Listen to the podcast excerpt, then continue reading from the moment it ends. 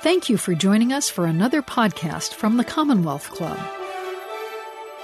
Hello and welcome to today's virtual Commonwealth Club program. I'm Melissa Kane. I'm a political analyst and an attorney, and I'll be moderating today's program. We would like to start by thanking the Bernard Osher Foundation for supporting today's Goodlit event. It's my pleasure to introduce one of these senators from Vermont, Patrick Leahy. He's the author of The Road Taken, a memoir.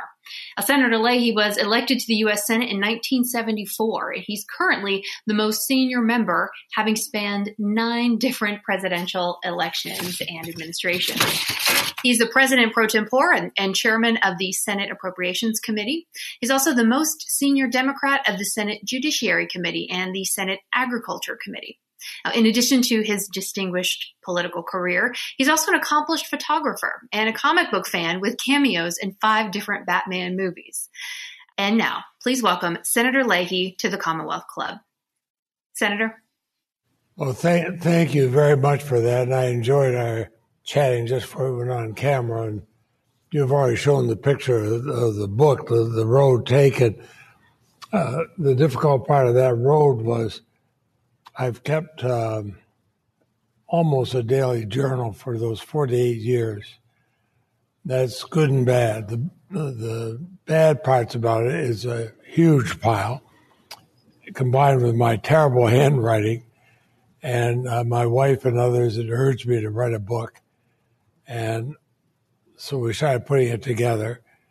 Got delayed after January 6th in finishing it.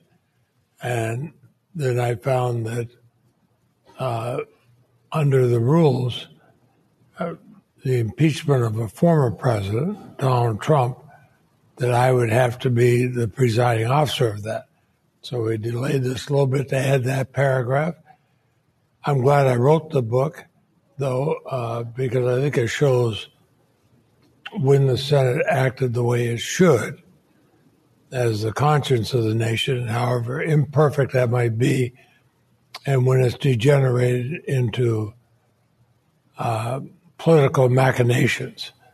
And I'm I'm hoping this might be an alert to new senators. We've had a good Senate, we've had a bad Senate. You've got a six-year term. Choose the good Senate. Well, you know, I was wondering how you managed to get so many details about things that happened so long ago. So I guess the uh, the Daily Journal certainly explains that. And I think one of the the moving parts of the book, uh, at least initially in the first part of the book, is when you arrived uh, to the Senate. I mean, for regular civilians when we visit the Capitol. Maybe we go in and we go, wow, this is amazing. Um, it doesn't occur to you that you guys actually might think that um, yourself when you first get there. I do. Look, I was a law student at Georgetown Law School, which at that time was right down uh, just a few blocks from the Capitol. And I used to walk through here in awe. I never expected that uh, just a few years later, uh, 12 years later, I'd be a, a, senator. Although before I got too carried away with the importance, uh, I was stopped walking down the hall by one of the very senior Southern senators. And he looks at me and he said, Boy, how old are you? And I thought, well, I didn't want to say 34 and a half. Uh, I said, well, next year I'll be 35, Mr. Chairman. Anybody ever tell you you're too young to be in the United States Senate? At which point my Irish Italian temper was way up. I said, yes, my opponent for one. He loved it. Uh, it was, I found out afterward he would kind of go like that at new senators and to see whether they were intimidated or stand up to him. Well, I've been a prosecutor for eight years. I didn't get intimidated by very much.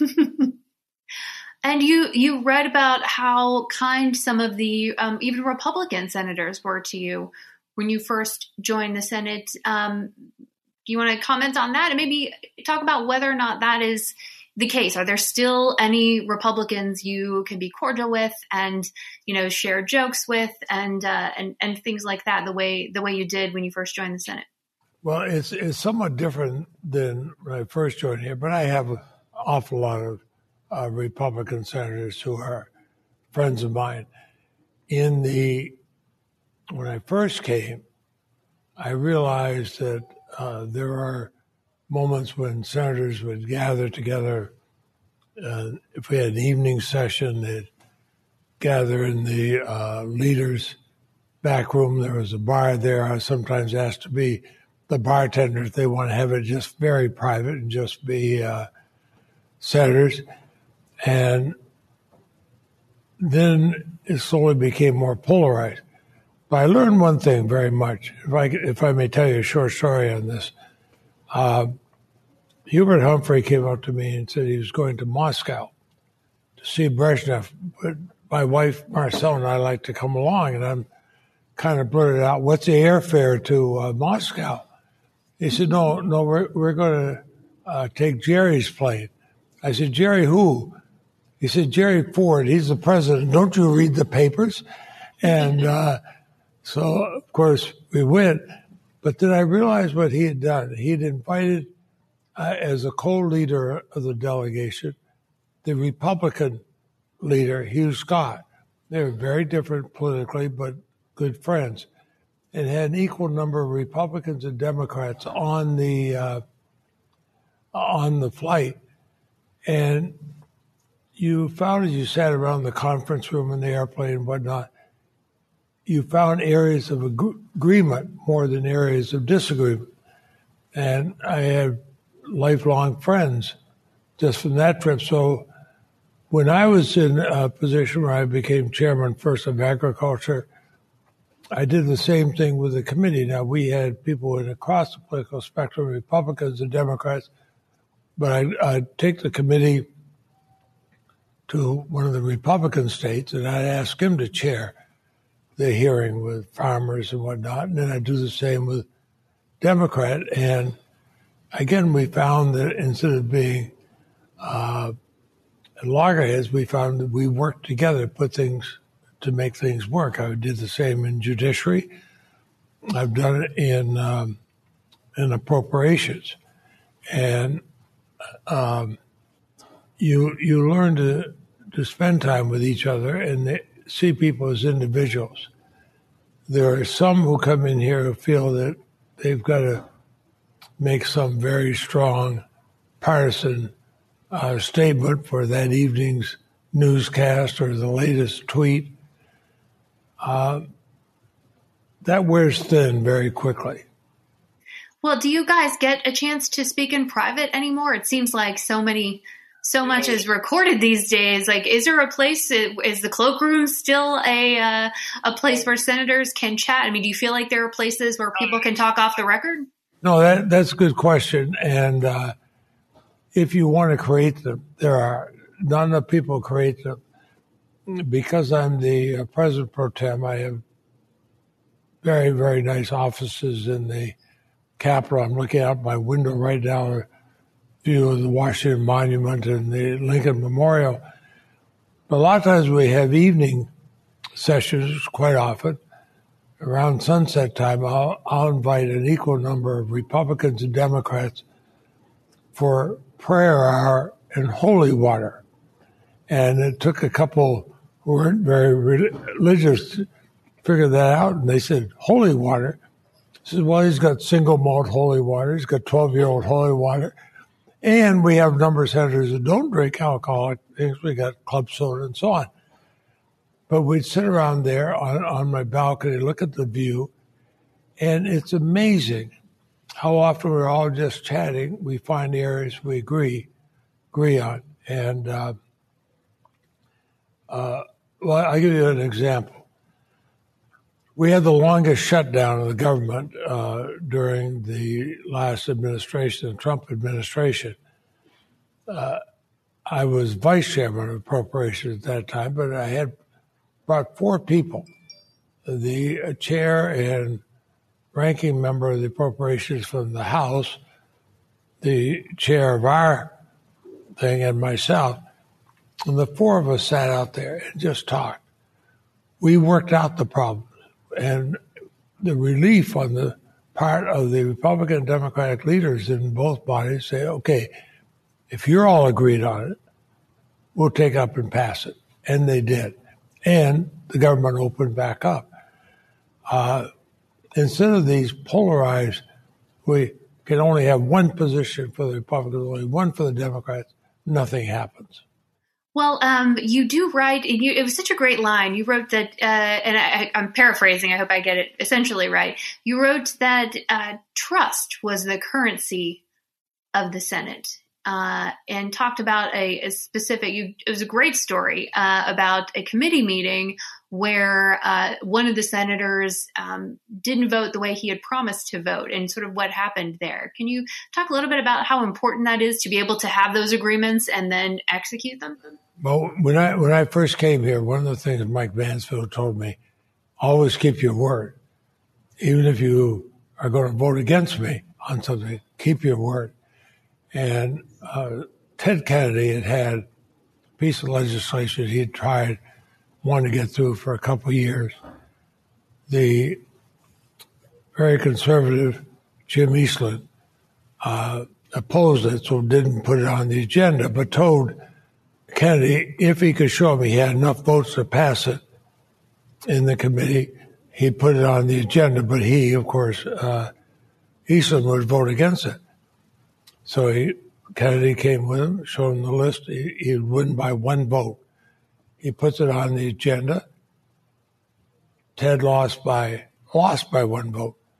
Eastland looked down the roll and said, Senator so and so, didn't you promise to vote with Senator Kennedy? He said, Oh, I did, but I changed my mind. Oh, really? Turned to the clerk, he said, Change my vote to aye. And that other senator who had broken his word was never allowed to have an amendment in that committee afterward. And, uh, you know, I kind of like that idea. but uh, I've had, I've formed coalitions, both Republicans and Democrats, who, if we knew everybody's going to keep their word, if you don't, um, then the place falls apart.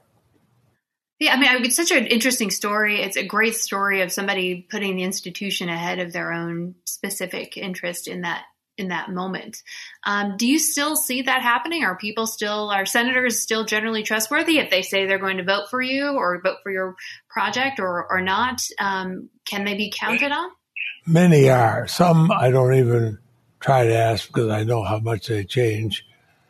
we saw this happen in judiciary the other day where Amy Klobuchar had a uh, a bill, and she could get out of committee by a one vote margin, and one senator changed the vote and, and had committed to her, and uh, we adjourned, and they're going to try to work this out.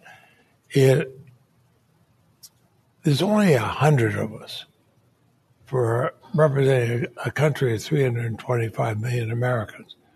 Now, we may have different positions on things. Fine, state your position, but keep your word.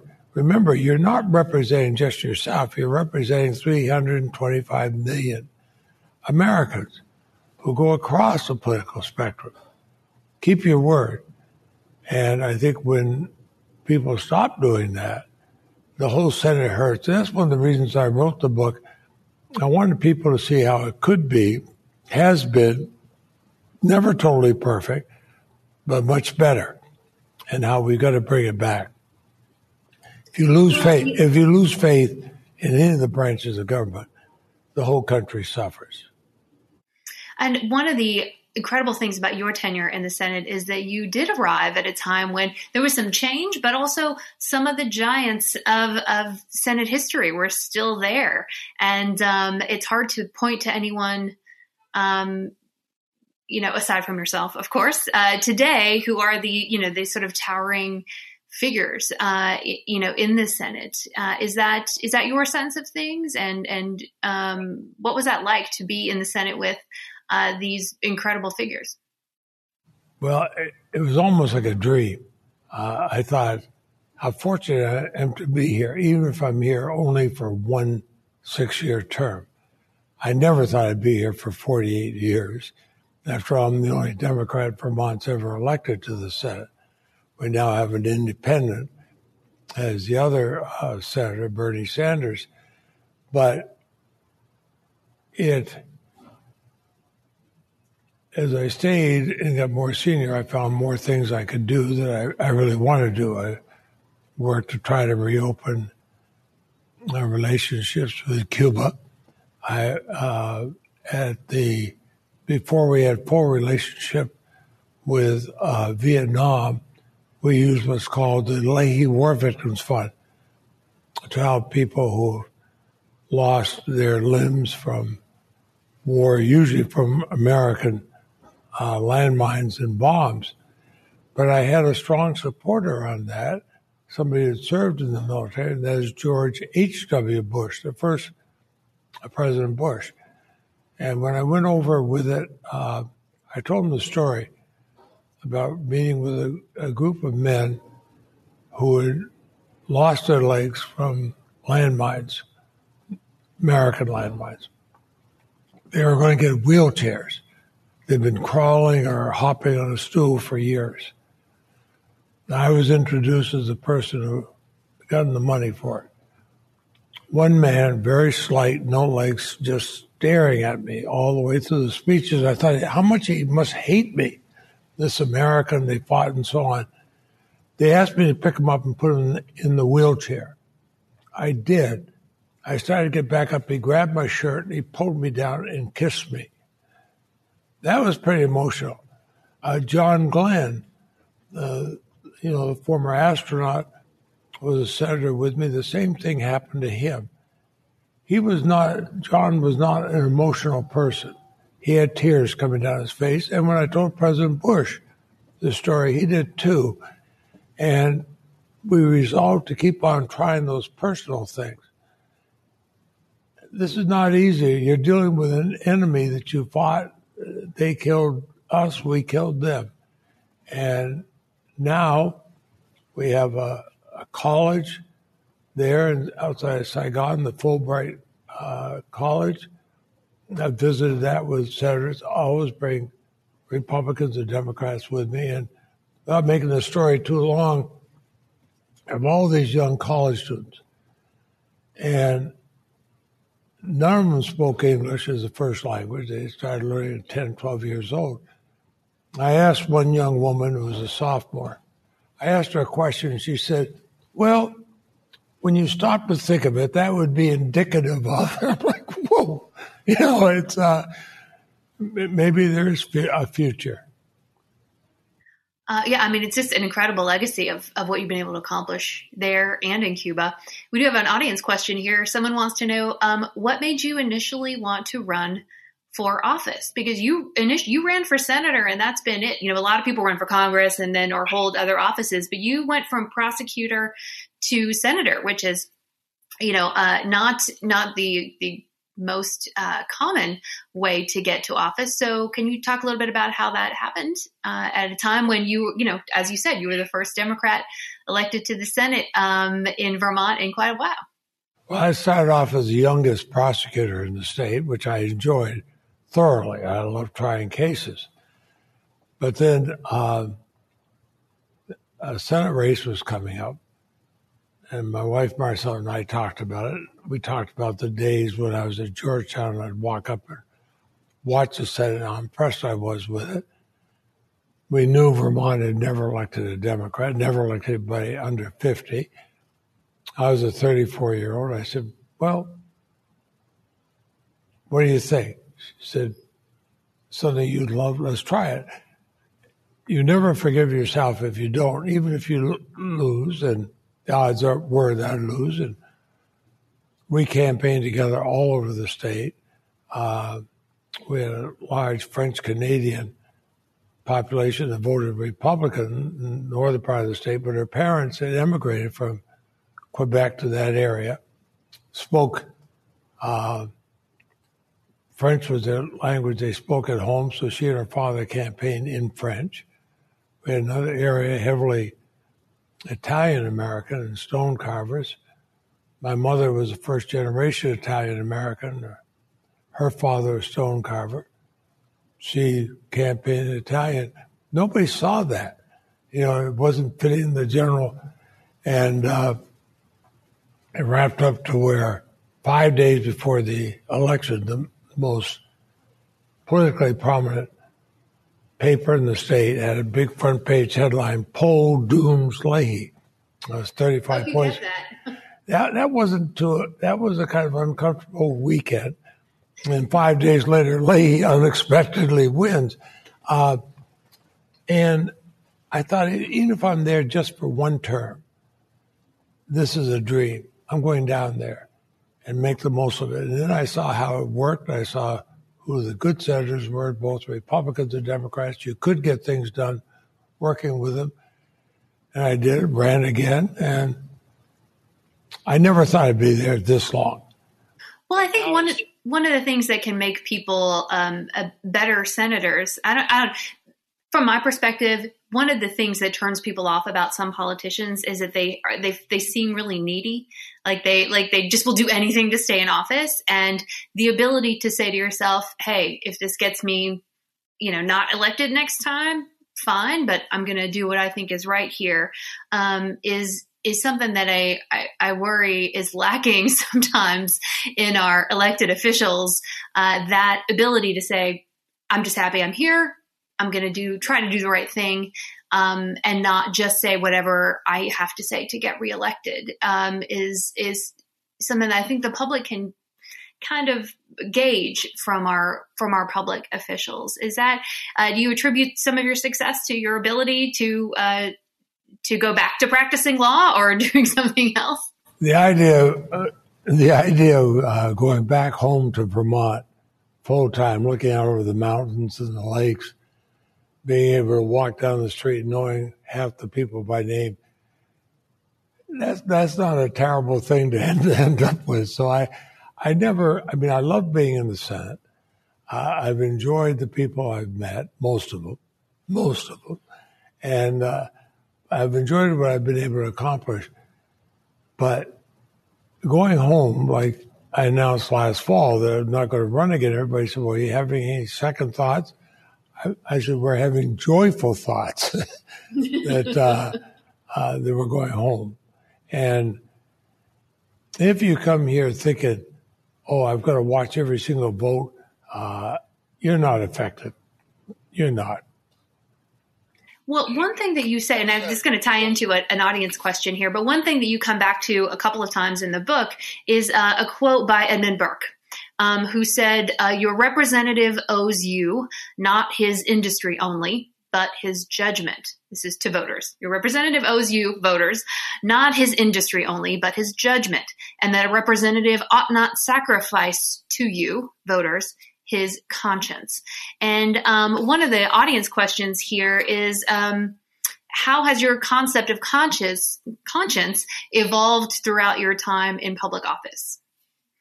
I think I felt it right from the start. For example, it's hard for people to think about this now, but the time I I was elected, the majority of people in Vermont supported the Vietnam War. I did not. And I've been here just a few months, and there was going to be a vote in the committee I was on to whether we continue money for the war or not nobody from the state of Vermont, even if they expressed concerns about the war, nobody ever voted to stop the war. Uh, our state's largest newspaper told me I'd be a one term senator if I voted to stop the war. With me, was a matter of conscience. I voted to stop it. There's five votes in a row. Each one of them, by a one vote margin, was to stop the war. I was told I would never be reelected because of that. I said, well, if you're not going to be reelected because of a vote, boy, that's a good one. That's a good one to stake your. And, and I quoted Edmund Burke, the quote you just used. When I voted that way, uh, I voted, I uh, quoted Edmund Burke. And that's been my motto all the way through. I mean, I, I've cast over 17,000 votes. I could go back and somebody could say, well, what about vote number 12,300, you know, make up a number. And I might look at it and say, what the heck was I thinking? I screwed up with that vote. But at least the time when I voted, I thought it was the right thing to do. And um, one person asks here uh, in your memoir, you talk about your freshman senatorial experience and say that you wish you were able to savor it more. Uh, what do you mean by you wish you could have or had savored it more? Well, I was trying to juggle so many things. A young family, which I, I cherish, uh, flying back and forth to, to Vermont, trying to learn the ins and outs of issues, and didn't take enough time to step back and say, look, some of this stuff can wait a bit. Just watch where you are. Look at look at Washington D.C. Walk through uh, the Smithsonian and some of the historical buildings. Sit down, go and listen to arguments in the Supreme Court. Take advantage of all the things that you might not have been able to do otherwise. And then later, I realized that there are a lot of things going on that I was saying, well, boy, next year I'm going to do that. I said, wait a minute, next year might not be here. Let's start doing it. And I've done more of that and I feel better doing it. And so I, I urge every uh, new senator to do that, either either party. I also tell them if you've got family or a young family, don't neglect their things. Uh, I mean, I, I, now have our kids are growing up, I have kids of their own. Every so often they'll say, Hey, Dad, remember that time you left a committee meeting early to come to watch my softball game? It was 30 years before, but they remember. And you have to, you have to take time for that. Well, tell me about your decision to to retire essentially or to to to not run for reelection. Um, you write in the book about conversations that you had with other people who were thinking of retiring, either from the Supreme Court or from the Senate. What about your decision to not seek another term? Is I had turned down a lot of jobs that pay a heck of a lot more, and I, I knew I'd be bored out of my mind. Uh, no, we Marcelle and I have been married a long time. We just celebrated our 60th uh, wedding anniversary. We, we like to scuba dive, we like to hike, we like to travel. And said, let's, before time runs out, let's, let's spend time to do that. Spend time, take our children, take our grandchildren on trips, and do so. Uh, we've enjoyed all this. Uh, but let's have time that's just ours now. And also, uh, I figure I'm at the height of my abilities here in the Senate. I've seen some people stay too long, and, and they, they should have left when they did. And I respect those who could have easily been reelected as I could have, who said, no, I've, I've done my turns is somebody else's. So, and then I think writing the book kind of helped to go back to the memories. Uh, have you, and forgive me, I'm not as up on Vermont politics, but have you chosen a successor or endorsing someone who's going to be running for your seat? Hey, no, good question. I couldn't and wouldn't choose it, but I've had people who uh, acted like they could choose who should be in my, my seat.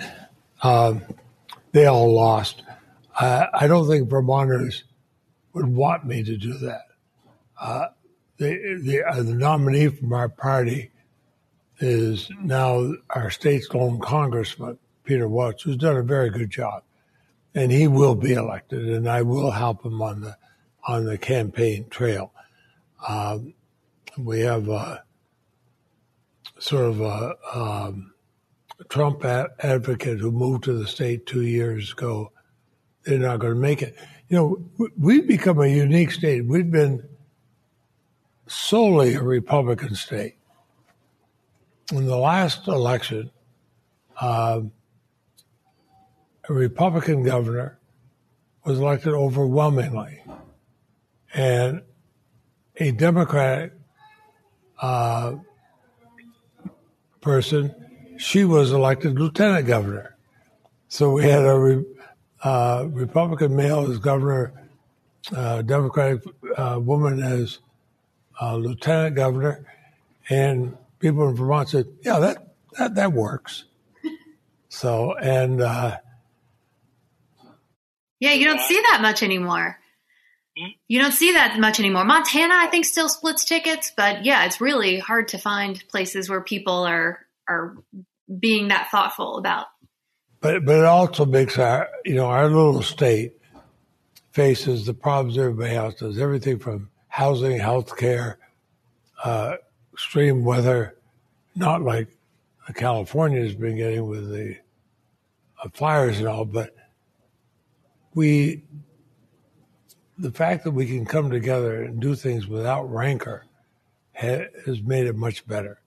Uh, and also makes it a welcoming. We were both, both Marcelle and I were born there, make it very welcoming to come back.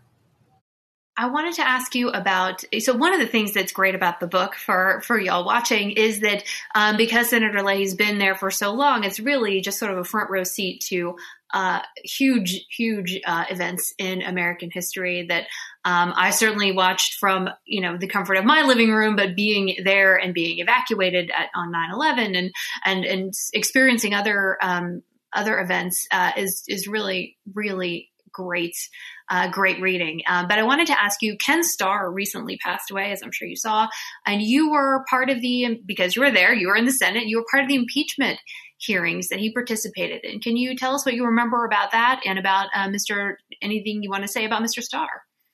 Well, we had both. Uh, he was there for the Clinton impeachment, and then came back for the uh, uh to defend Donald Trump on his impeachment. I was never a fan of Kenneth Starr, God rest his soul. Uh, because I felt that he postured more than than actually acted on things, and I, you know, he was uh, continued way beyond what the investigation might have been of Clinton's.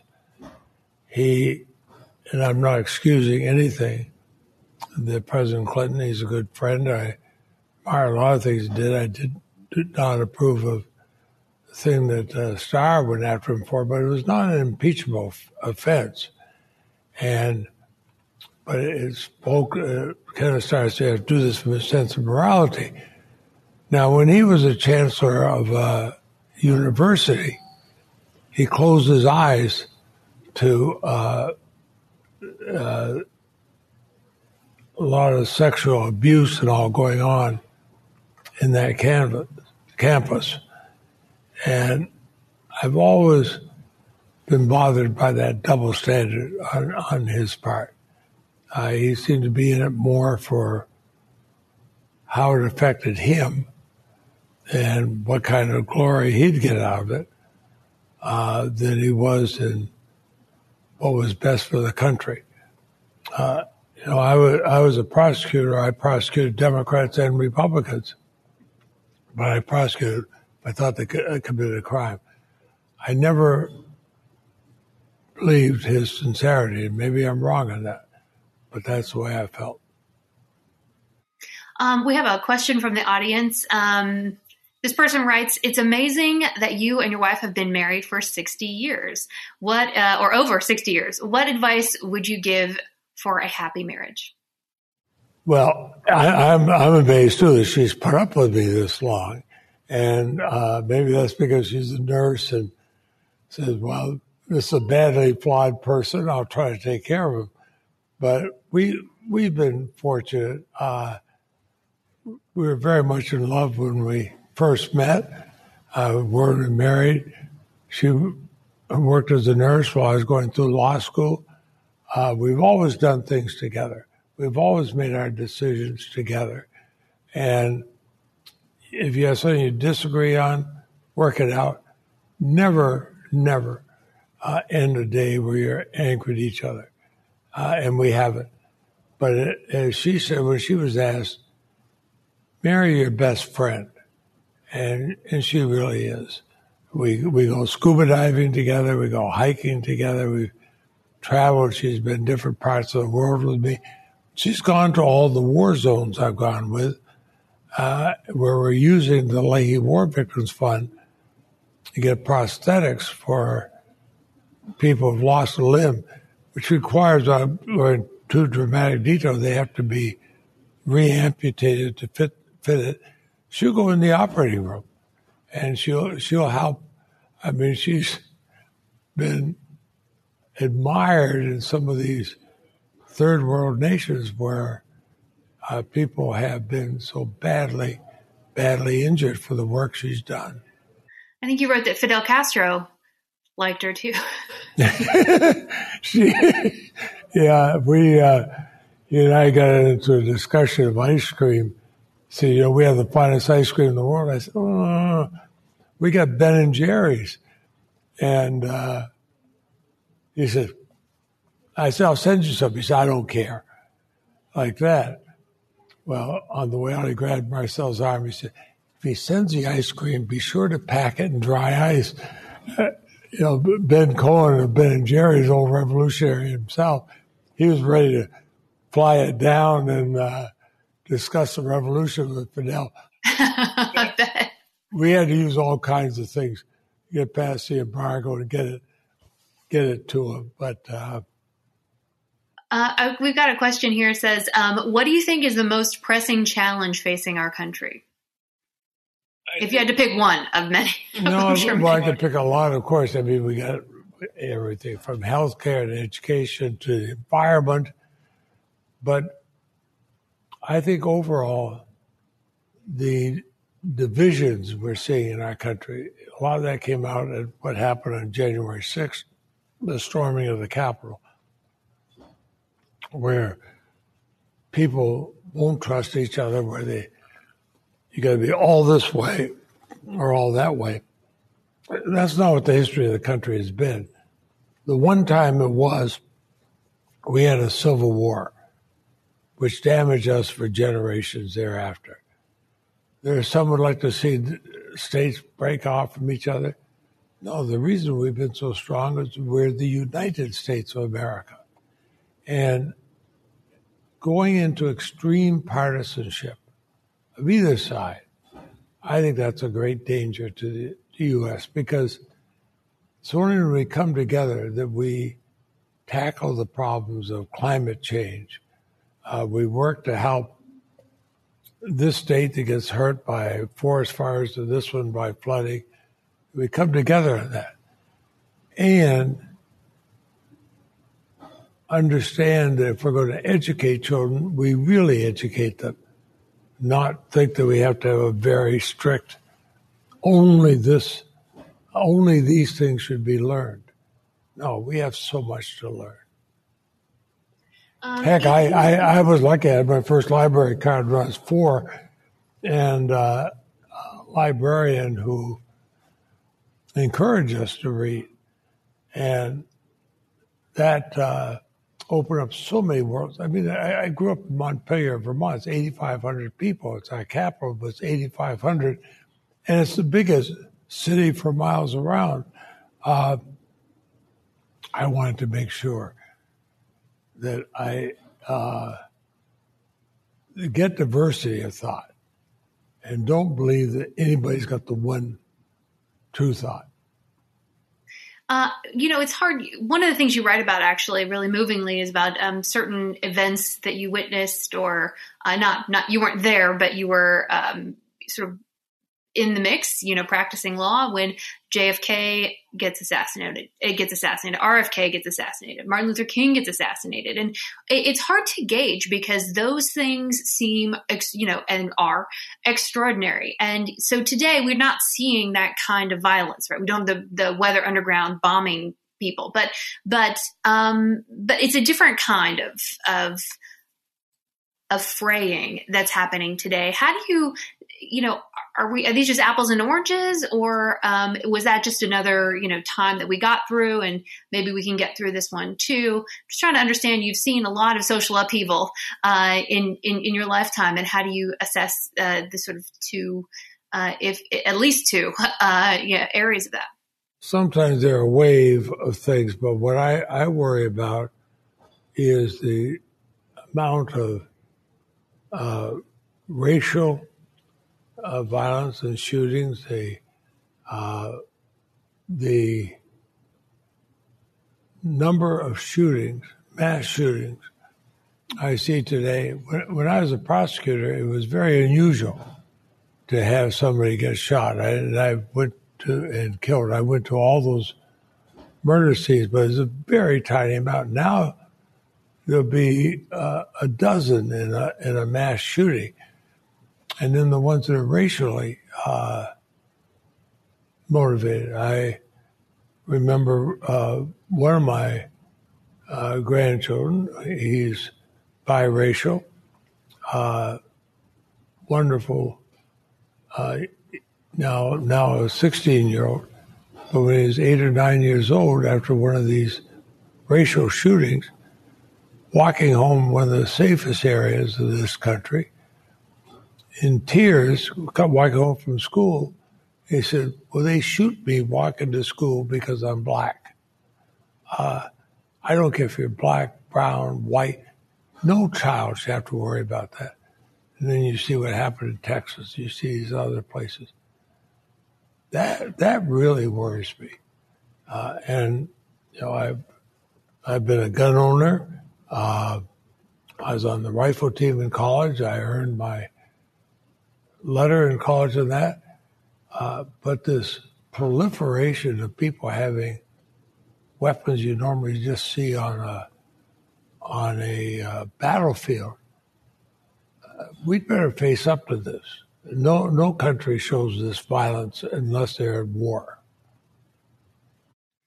Um, we have a, another question here, and I'm sure you get this a lot, but we'd love to hear your your comments on the filibuster, the pros and cons. And I'll just say, so one of the things that worries me about the filibuster is that people, there have been people who called for like the elimination of the Senate. I mean, there, it, I worry that it might do damage to the institution um, and it might give people the wrong idea about the institution. That's really I'm less concerned about like the 60 vote thing than than I am like the frustration that people have with it and how it can impact potentially their view of the Senate as a whole um, and and the validity of it. So can you can you talk a little bit about your perspective? Sure, I, I hear that a lot. When I came first came here, the uh, filibuster was far more took took far more votes to overcome. And it was locked in there because uh, some of the Southern senators used that to block any civil rights laws. I was part of a small group to change the number, uh, dramatically diminish the number of senators to stop it. And that worked pretty well. It became a very rare thing. But now, when you see, you might see it two or three times in a year. Now, when you see it 40 or 50 times, just as a delaying tactic, instead of not wanting to actually stand on the floor and debate something, then that, that's wrong. And that's got to be changed. Uh, there have been times when it's been used to protect people from or, or protect us from having extreme legislation on either side. But I would argue that have a free debate. People are going to be able to watch it. Come up with your amendments and vote them up or down. I don't think we're going to see the crazy wacko ones on either the right or the left if you're going to stand up and defend it. So the uh, the use of the filibuster today is greatly abused, and we have to find some way to change that. Maybe require the actual filibustering the instead uh, of there'd be a lot less of it. People instead of running off to see what uh, uh, tweets they can get out or what news show they can go on, they actually had to stand there and do the debating there'd be a heck of a lot less. Uh, this person asks Is there a skill or quality that you've developed over the years that you wish you had had at the start of your political career? Um, and, and if so, what is that? I think I wish I had known the legislative process even better. Remember, I'd been a, a lawyer, a trial lawyer, a prosecutor. I thought I knew that very well. I'd never served in a legislative body, and I found that there were a lot of things. And it took me a while to figure out the intricate uh, uh, Senate rules. I now, because I preside so often over the Senate, I know them very, very well. But I wish I had known them better when I first came to the Senate. I'm, but you know what? I'll tell you one good thing about the Senate. And this is what I love about it. I feel I'm learning something every day, even after 48 years. I read hundreds of pages of memos written by people. I mean, a lot of issues come up. I say, okay, I want your best memos why this should be supported, and the best memos why it should not be supported. And I learned so much. It's like having a graduate course every year and and things, and that I that I do appreciate. And I, I didn't realize it could be that way when I first came here, but uh, developing very very good staff. I joke that senators are merely constitutional impediments to their staffs, but I've had such great ones uh, that you learn every single day. It's graduate school on steroids sometimes. Well, that's a, that's actually a great segue into this next question from our audience, which is, um, what do you think you will miss the most about political life, and what do you what will you miss the least? What won't you miss about uh, about being in politics? I, I will miss of having a, uh, my favorite courses from either law school or or undergraduate school almost every day, in, in the issues that come forward and the wonderful people who are showing me all these in, in the argument. That that I will miss. Uh, fortunately, some of my favorite newspapers and other media things I can have online wherever I am in, in Vermont. And I'll be doing things with our university. So some of that will be there. What I won't miss is the rancor and the um, politicization I've seen from uh, so, so many members. I, I um, won't miss the, the deterioration of debate that I see.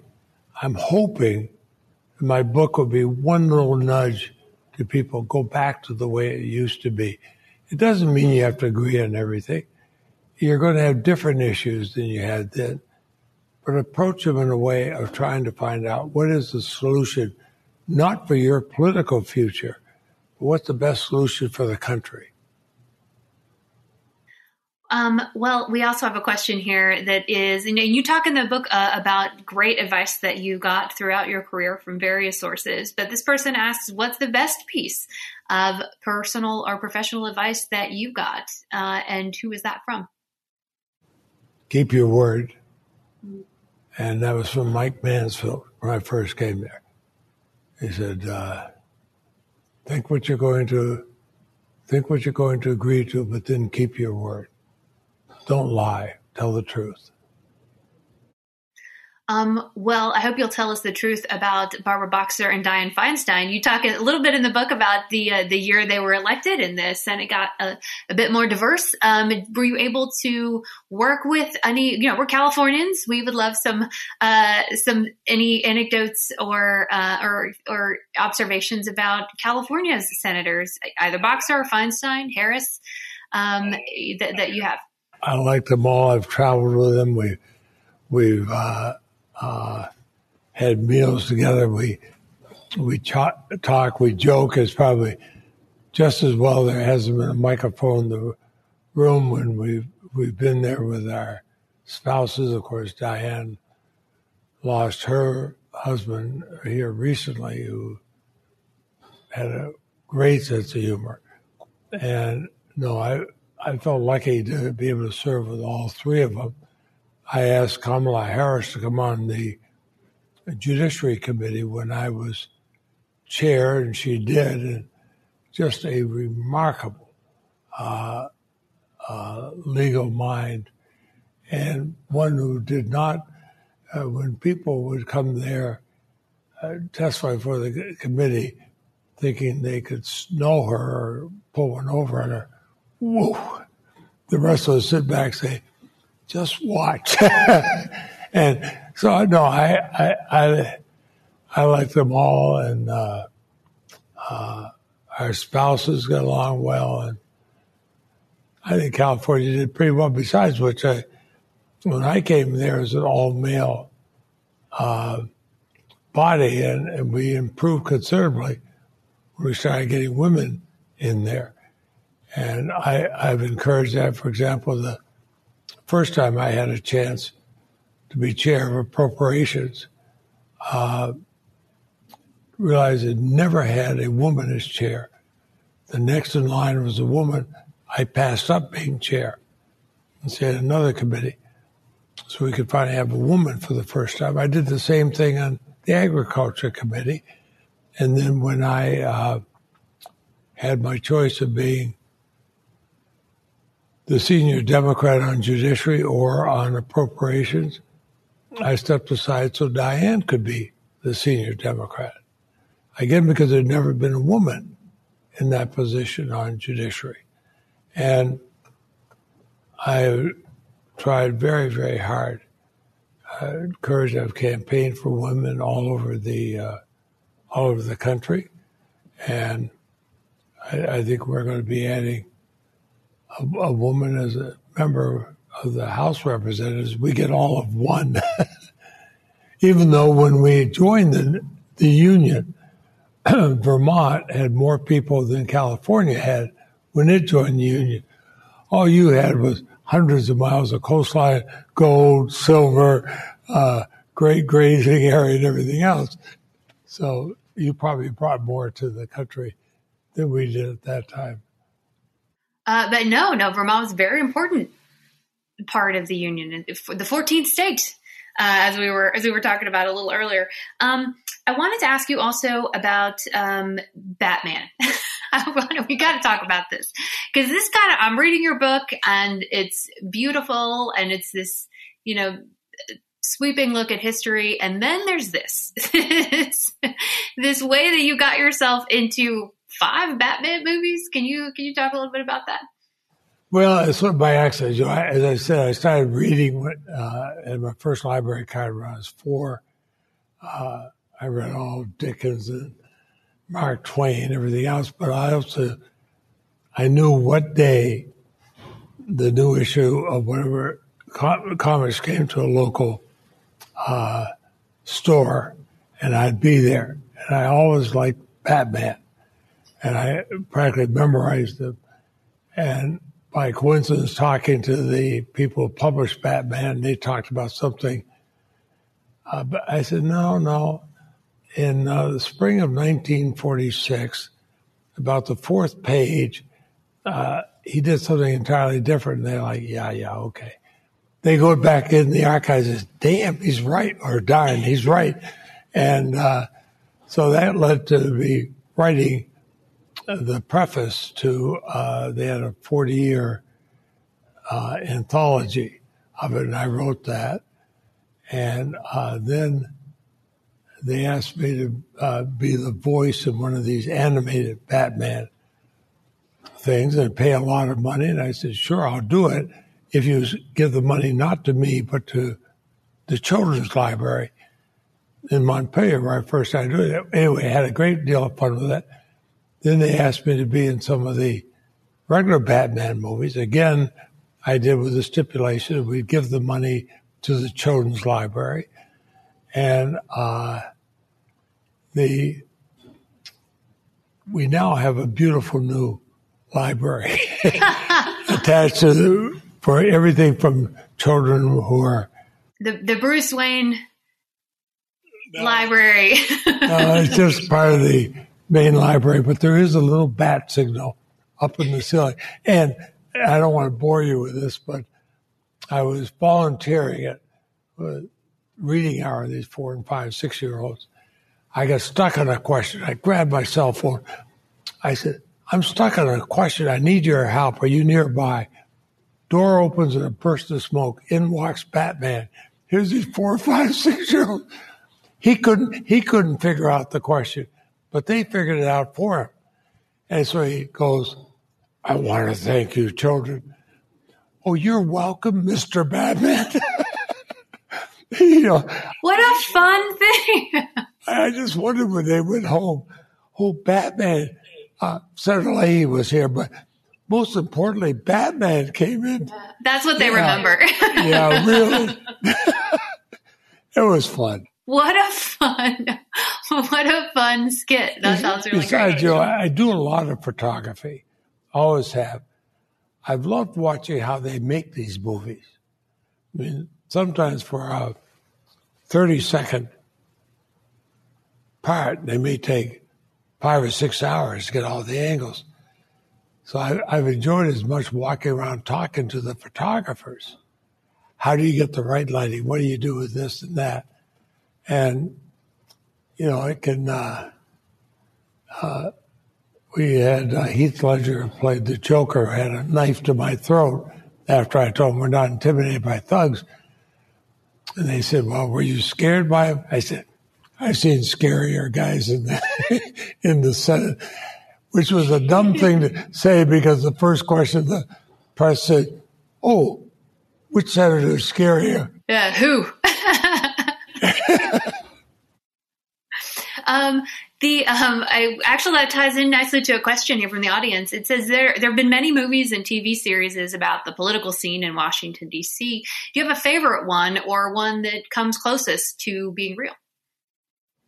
I liked West Wing. Some people thought it was too uh, too stylized, but I, I thought that was I thought that was good. I I enjoyed uh, watching it, and some of the things you see, I'm like, you just couldn't do this. And then sometimes when I get home, I just do not watch a, uh, a show. But uh, I I have seen I've seen many that, that were well done, but I kind of like West Wing. Uh, some thought it was corny. I thought it was great. Uh, this person wants to know: Is there a quality that you and Batman share, or some maybe something about Batman that is that appeals to you the most? Is it just toys? You like gadgets? No, I I think that the fact that he he has no superpowers like the Superman and all these others, he has to use his uh, his mind. His body is obviously in better shape than I am, but uh, he had to use his mind. He had to figure out, and he had a a sense of uh, justice and what's right.